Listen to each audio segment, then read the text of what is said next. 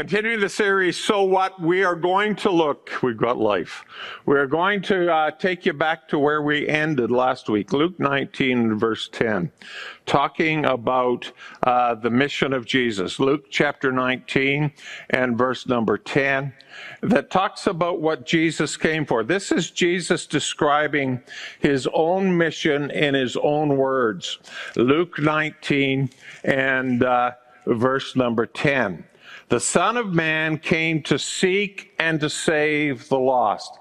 That's the mission of Jesus. That's what he came to do. The Son of Man came to save and to seek the lost. I was thinking about that this week and my mind went to 1 Timothy 1 verse 15 where the apostle Paul says, this saying is trustworthy and deserving of full acceptance that Christ Jesus came into the world to save sinners. That's what Jesus has come for.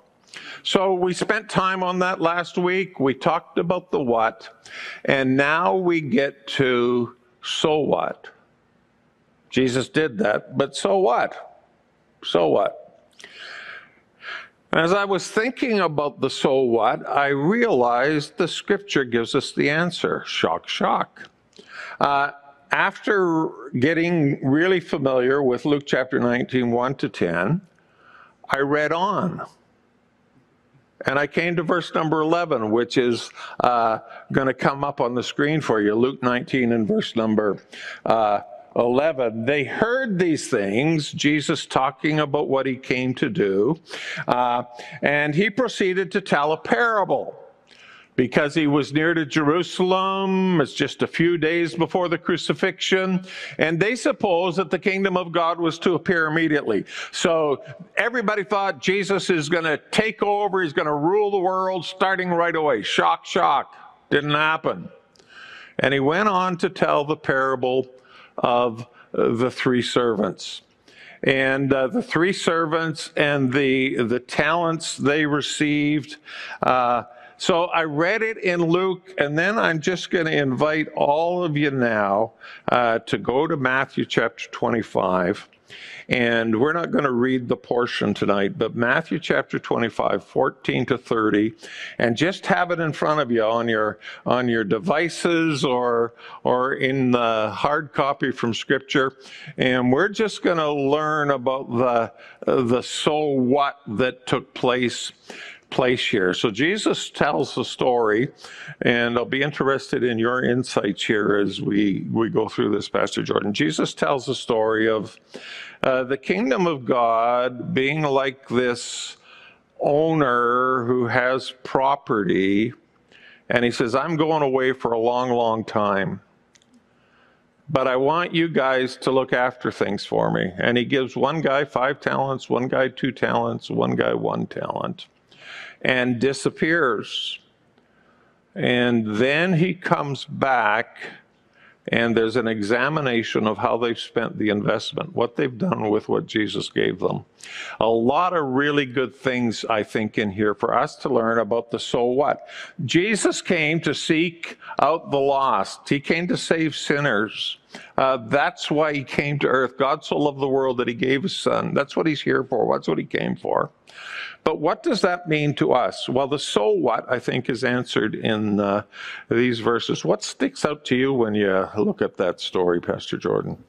I think it kind of reminds me a bit um, of what you would read in 1 Peter 4.10 that talks about each one of you should uh, um, use whatever gift you've received to serve others as faithful stewards of God's grace to you.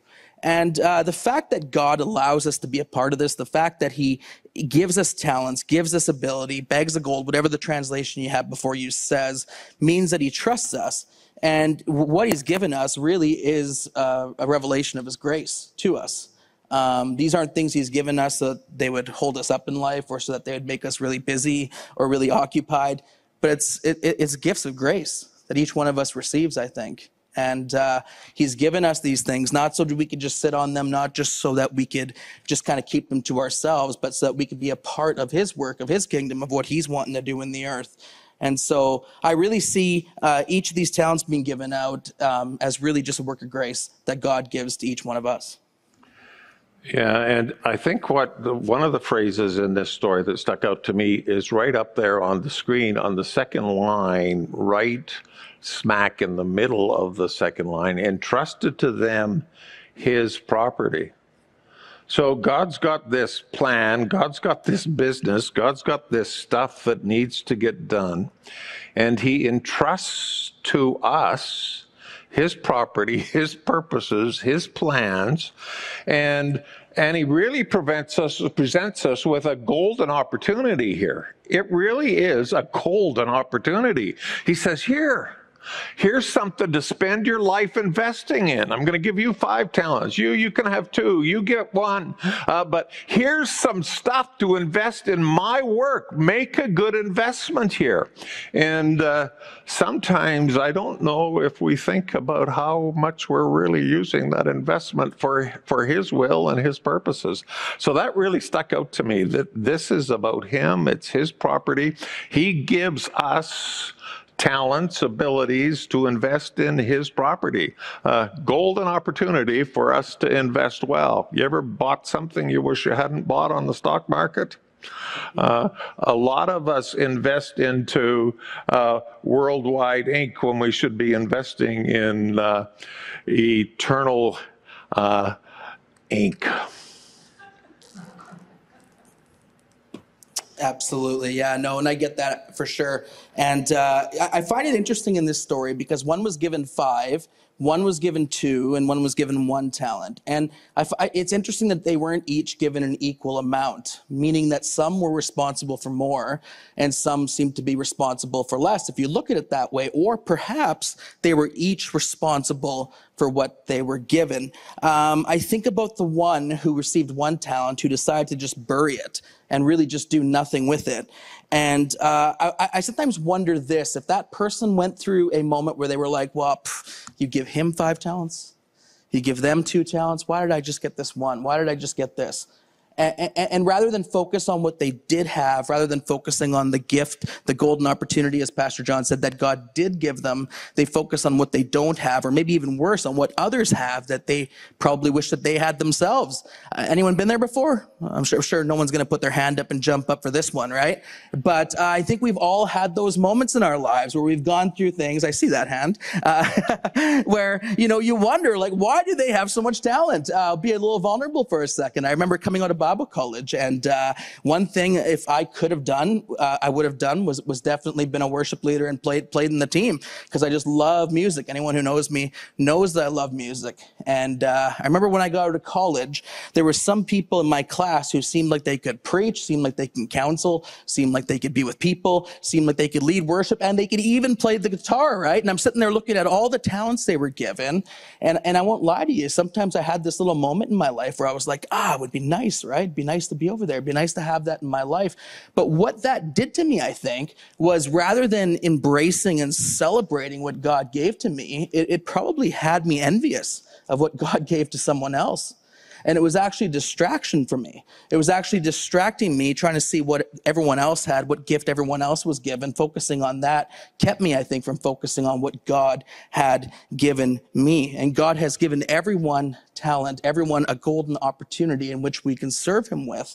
And uh, I, I don't know, just as I read this story this past week, as I was praying about it, as I was looking at it this past week, I couldn't help but think that, you know, um, it's so easy in our world to play comparison so easy to look at what they have and what we don't have that you know it's really a blessing to see that god has given each of us something uh, to invest. He's given grace to each one of us and uh, we need to put it to use.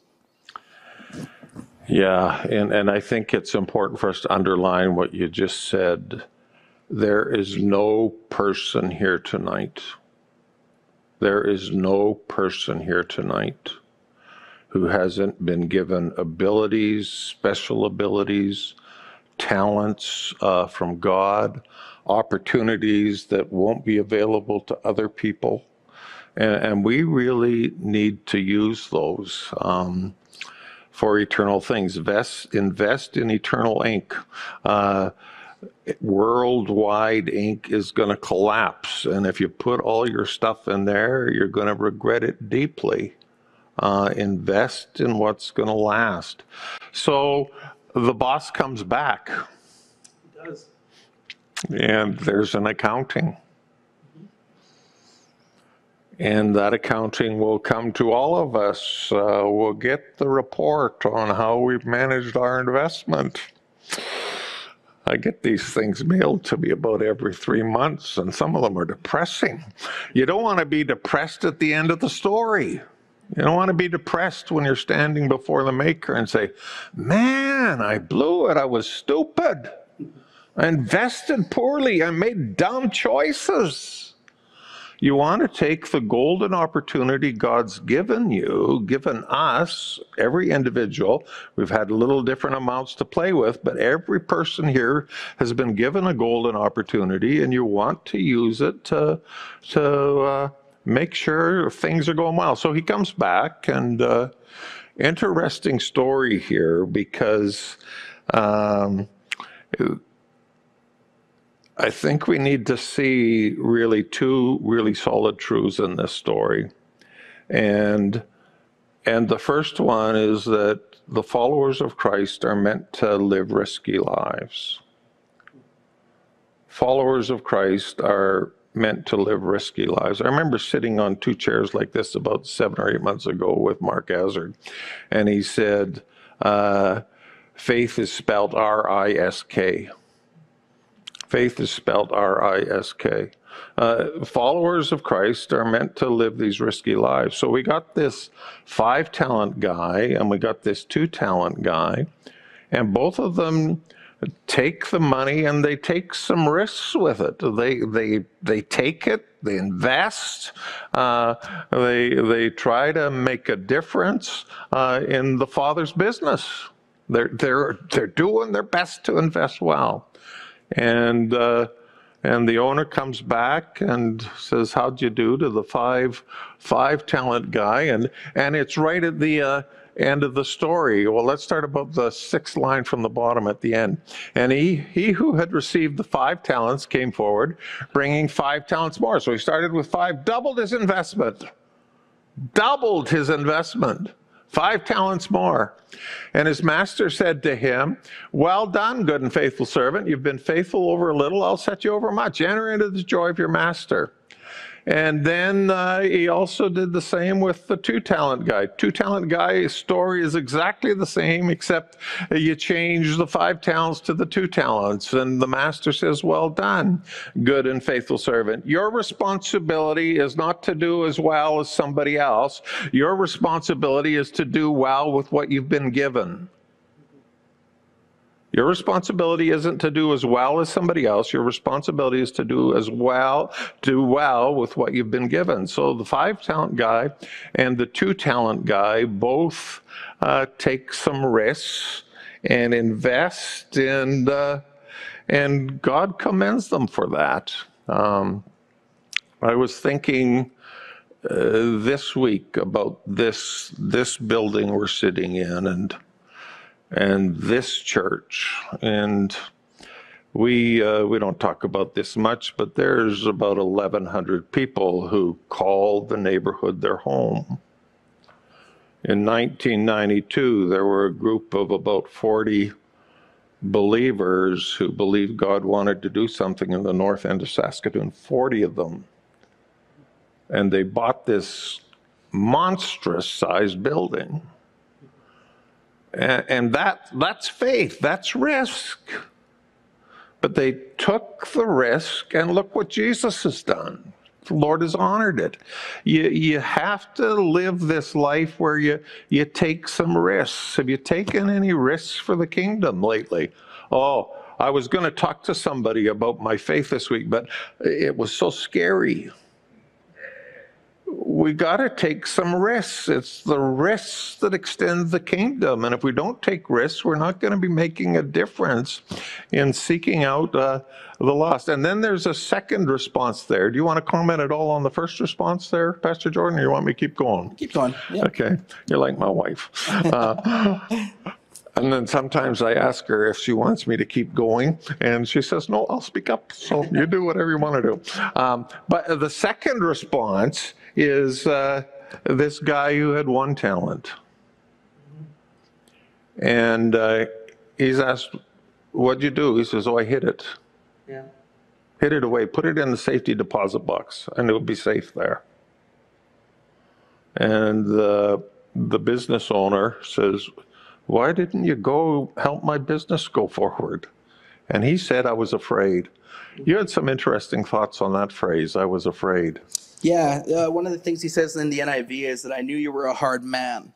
And uh, it's interesting how he seemed to have this view of his master, that his master was a tough person, was hard on him, difficult on him. Perhaps he was a little bit afraid. Perhaps he was timid. Perhaps he uh, was scared to do anything because he was scared to mess up. Have you ever worked for someone or been on a team with someone that literally you, are just nervous at every moment because you're afraid you're not going to please them or you're not going to do exactly what they tell you to do or what they want you to do? He says here when he was asked um, what he did with his one talent or bag of gold, he said, I knew that you're a hard man, so I was afraid and went out and hid your gold in the ground, your talent in the ground, and here, see, here is what belongs to you. And he brings it back to him. And uh, I can't help but think that when I hear that is that he had an improper view of his master. Uh, something about how he viewed his master made him afraid and made him nervous from even going out and risking or even trying to begin with. And I wonder sometimes, I'm going to take this to our relationship with God and how I talk about this. I wonder if sometimes we can have an improper view of God. If we can have an improper view of our Father, our Heavenly Father, where we think perhaps He's just kind of out to get us, perhaps He's angry with us, perhaps He's sitting there uh, not impressed and judged with us, that we almost paralyze ourselves in a sense from doing anything. And we just take what He's given us and we bury it and we just hope we don't mess up and we just hope that we do enough. I, I, I know growing up um, in the Catholic Church, uh, they taught me a lot of great things. But I know one thing that I had as a, as a, as someone who was young, learning about God was this idea that I was always a little bit afraid to tick him off. Right? I was always a little bit afraid to upset him or make him mad at me. And so living for him was absolutely uh, it, it, was it was difficult because it, it's tough to to live and please someone um, that you're afraid of. Um, there's, a, there's a huge difference between having reverence for someone and respect for someone and, and, and being absolutely afraid, right? And so um, I just find this interesting. I find it interesting that obviously how he viewed God or his master in this case, I, I, I change it to our relationship in God, has an effect on how we can live for God. Uh, one quote that we've been throwing around lately is uh, A.W. Tozer's quote, who says that um, what comes into your mind, w- w- whatever the first thing that comes into your mind when you think about God, is the most important thing about you. And uh, and I think that's true. And I think I think there's some some truth in that statement that you know we need to recognize that God loves us. That the Son of Man, as Pastor John preached in our first sermon last week, came to seek and save the lost. And, he, he, and for God so loved this world that he gave his one and only son, that we start from a position of being loved, of being cared for, uh, uh, uh, of, of, of, of God caring for us. And we work out of that. And we don't work from this place where we're afraid and where we, where we think he's just out to get us. But God loves us. And he's given us talents. He's given us abilities. He's given us gifts so that we can serve him. And uh, we need to embrace that and we can trust that he is good. Yeah, and, and, uh as we're using our talents and abilities, it, it seems to me that we need to be really using them to make a difference in the mission of the master. And the mission of the master is to seek and to save the lost. And uh, sometimes we get so busy and doing religious things, we can walk by.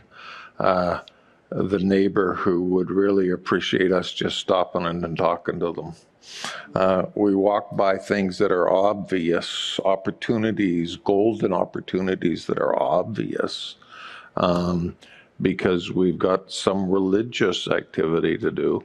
I wonder how often I am so concerned about finishing my prayer walk because I love that time of solitude that I'm completely blind to an opportunity to share my faith with somebody who walks right past me.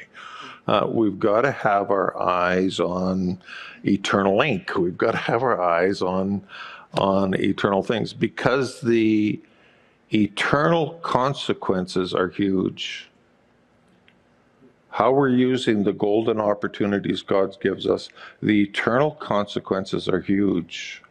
Huge. Uh, So the five talent guy, the two talent guy, they go, they invest in eternal things, invest in the Father's business, and and master says, "Well done, well done, now good and faithful servant, well done, great job, good stuff." And then this other guy who's afraid of God, and and puts everything, digs a hole in the dirt or safety to whatever, he hides it. Did you catch what happens to him? He, this worthless servant, verse number 30, gets cast into outer darkness, and there's in that place where there'll be weeping and gnashing of teeth. Now, I haven't really worked that into my, figured out how that fits into my understanding of God's grace and and all of that stuff, and not being saved by works. But but there is there is this element of hey, if if you're if you're in my business, if you're in the family, if you're in the kingdom, you've got to have kingdom priorities. You've got to be invested, vested in the things that matter to the master.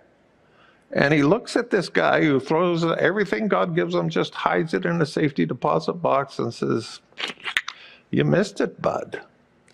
You missed it. So the eternal consequences of not understanding the so what.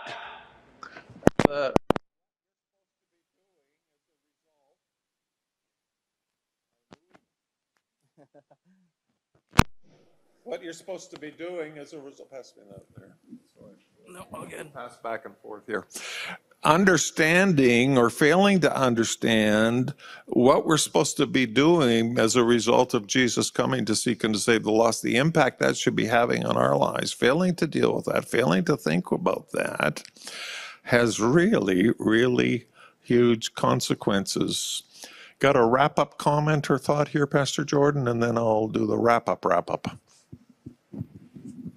Yeah, I think so. I think so. And, and stories like this that you, when, Jesus tells them, helps you recognize that the gospel isn't just simply about what you believe. That's a huge part, but it also affects how you live, right? It affects what you do. It affects what you risk for. It affects uh, what you put to use. Um, I think sometimes the reason why it can be tempting just to bury our talent is sometimes we can struggle with like, can I actually do this? Or uh, am I good enough to do this? Uh, am I spiritual enough to do this? You know, um, I only can memorize one verse. I really do? Like, I'm, I'm kidding, obviously, when I say that. But but sometimes I think there could be a tendency that there could be some timidness.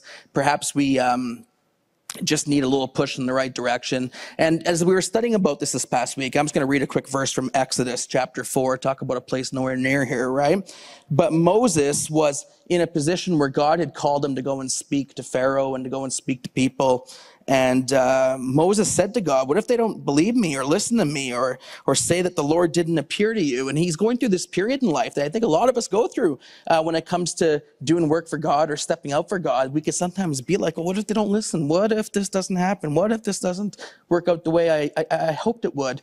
And uh, the Lord said to him in Exodus 4 2, and I'm just going to read this one question, said to him, What is that in your hand? And uh, what is that in your hand? And uh, in his hand was a staff. And if you read through the rest of the chapter, you're going to see that God had made all sorts of provisions for him to do this work. And so I think it's worth mentioning that when we step out and uh, put our put our talents at work and risk for God, that we don't go on our own strength, but we go in, in the empowerment of the Holy Spirit. And that God's got it planned out. God's got things worked out. He literally asks us, "What is it that I've placed in your hand, and how can you use that?" To serve others and to tell others about me. And so, my closing comment, I guess, from me would be to ask that question to each one of us today, to myself. Uh, what is it that God's placed in my hand? What is it that God has given me? What opportunities has He given me? What places of influence has He given me? Um, what friendships has He possibly uh, allowed me to enter into so that I can go out and uh, and risk and and uh, tell others about Him?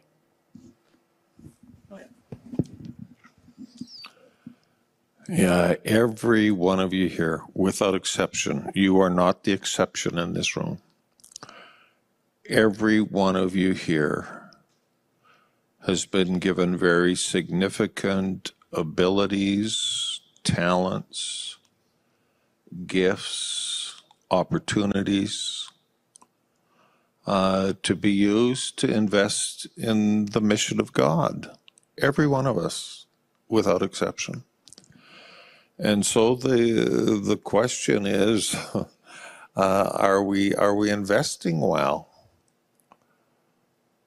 Or if we take time, and we're going to take time in just a moment, if we take time to honestly look at our lives, do we have to say, man, in the big picture of things, in the big picture of this seeking the Lord who sought out the lost and had the salvation of the lost in mind, in the big picture, I uh, I'm not investing in that business. I'm investing in all kinds of other stuff. Uh, the consequences of living like that are huge. So we're just going to take a Selah moment here. We do this every once in a while at the neighborhood and online. I'd encourage you just to uh, look at the the screen and join us in a couple of minutes of of just quiet thought and let the Holy Spirit talk to us. Take an honest look at your life investments and and look at where they've been up to now and uh, let the Holy Spirit talk to you about uh, those three uh, arrows, bullet points underneath. So let's just turn this sanctuary into a, a couple of minutes of, of thought and reflection. Father, we invite you to uh, examine and search our hearts. You sent uh, your son to accomplish so much. His mission was huge. And then, as he was leaving, he passes responsibility off to us. And he gives us talents and abilities and relationships and connections that nobody else has. I pray, Father, that we would. Uh, just sense the nudging, the the working of the Spirit of God in our hearts right now, and and challenging us to invest well with what you've given us, to be risk takers, to to speak up when it's maybe easier to be quiet, but speaking up is what you'd be calling us to do. So come, Holy Spirit, and help us to be. Uh, investing well in the golden opportunities you've given us. In Jesus' beautiful name. Amen and amen.